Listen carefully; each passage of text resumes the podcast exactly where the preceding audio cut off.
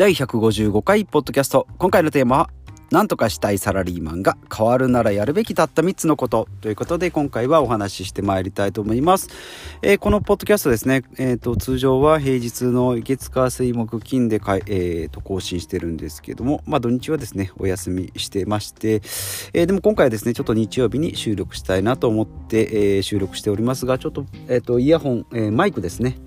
えマイクはですね、えまあ大したあ性能ではないんですけども Amazon で1200円で買ったマイクなんですけどもちょっとこれが手元になかったので iPhone で直撮りということで、まあ、音声ちょっとですね、えー、もしかしたら悪いかもしれないのでご了承ください。で、今回ですね、えー、お話ししていきます。まあ、サラリーマン、私も20年以上やっております。サラリーマンですね。まあ、なんとかしたいなと思いながらも、まあ、なんとかできな、なんともできなかったですね。今現在からでも、まあ、やっていければいい、やっていった方がいいということですね。たった3つのことをですね、お話ししていきたいと思います。えー、3つ早速ですね。1つ目、スーパーに行くですね。スーパーマーケットのスーーパー、スーパーに行く。えー、2つ目、ツイッターを始める。で、3つ目、散歩する。ということで、えー、お話ししていきたいなと思います。で、1つ目ですね、まあ、スーパーに行くということで、まあ、私ですね、もともと、まあ、実家暮らしだった時は、まあ、スーパーはあんまり行かずにですね、大体コンビニですね、まあ、20年前って言ってもコンビニはありました。で、今ほどですね、まあ、低価格なものは置いてなくて、まあ、スーパーがありながら、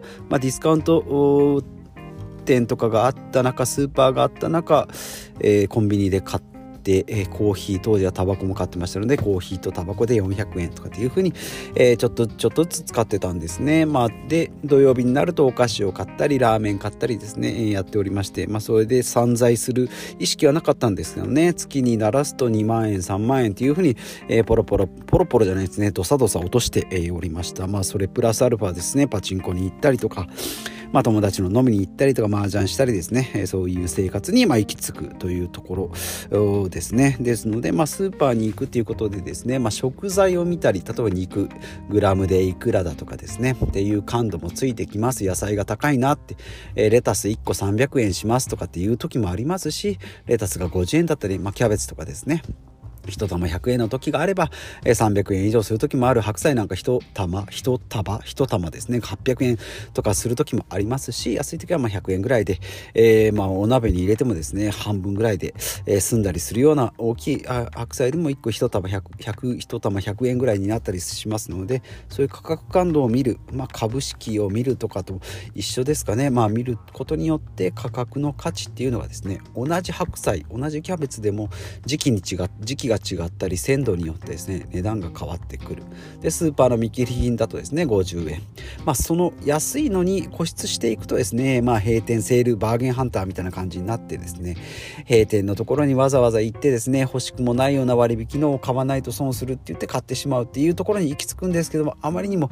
えー、私と同じサラリーマンだ特に男性ですと、スーパーに行く機会が、ないなかったりですね、えー、まあ、自炊することもなかったりしますのでまずはスーパーに行くっていうところがいいのかなと思います。まあ、コンビニで売ってるですね唐揚げもですね、まあ、もも肉から作ればですねえー、っと唐揚げもう2キロぐらいでも1000円ぐらいでできちゃいますんで。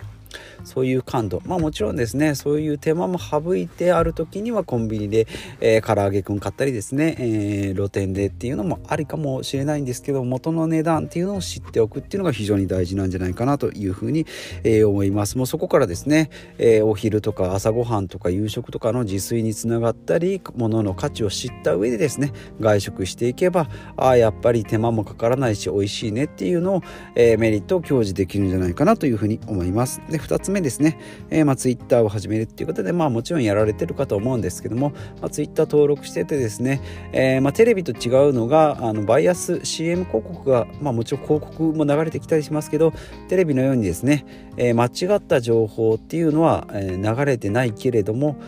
いい情報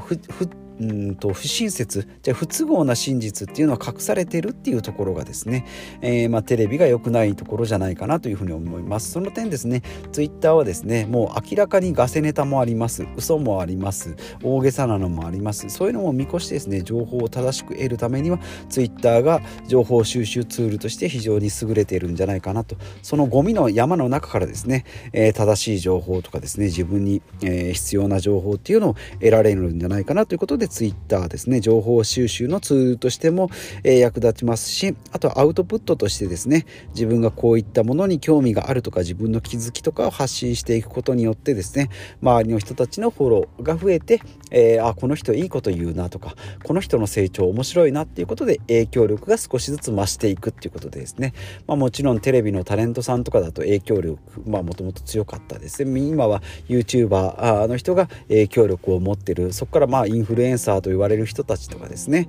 まあ、あの発信する人たちっていうのが、えー、どんどんどんどんですね。フォロワーで2万人3万人っていう影響力を持ってる人っていうのがビジネスで成功していく、まあ、もちろんそれだけ影響力があればですねこのドリンクいいですよとか、えーまあ、この人が言ってるんだったら買ってみようとかっていうことでですね今までは商品の価値があるところに人が集まってたんですけども、まあ、誰が紹介するかっていうことによってこの影響力っていうのが変わってくるんじゃないかなというふうに思いますので Twitter ですねまだの方は、え、始めていただきたいですし、え、発信してないよ情報を取るだけだよたまにながらで見るだけだよっていうことは方は、え、始めてみ、えー、てもいいと思います。まあご飯とかですねパシャって取って送ってもですねね。まあなだまあ誰が見ることもないですけども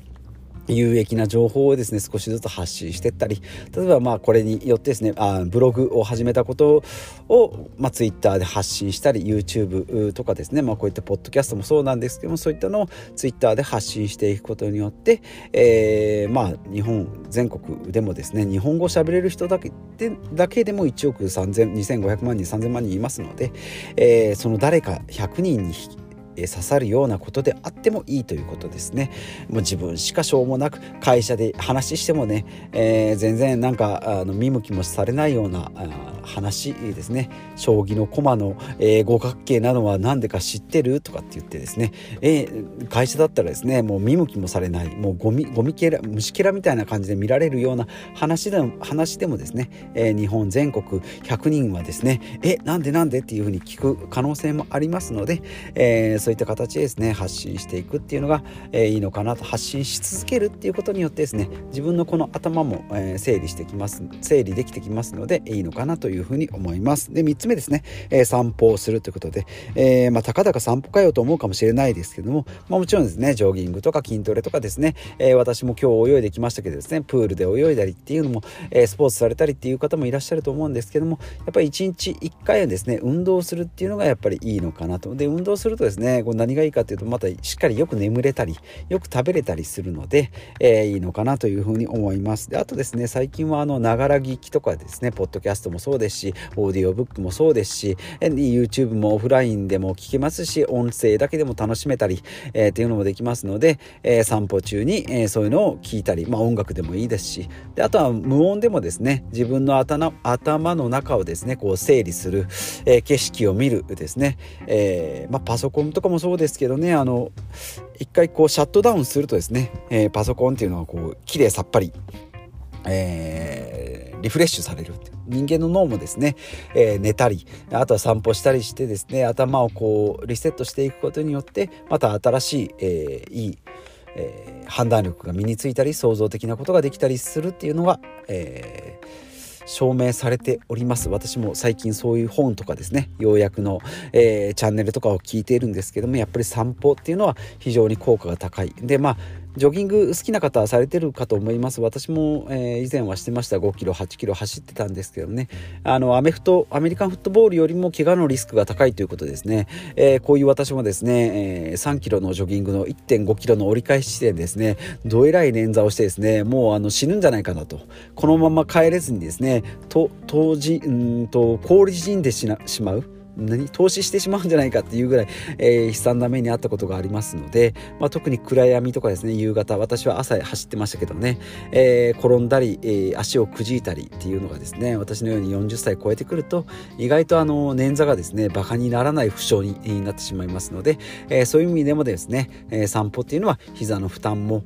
えー、ないですし、えー、2 3 0分でですね、え、頭の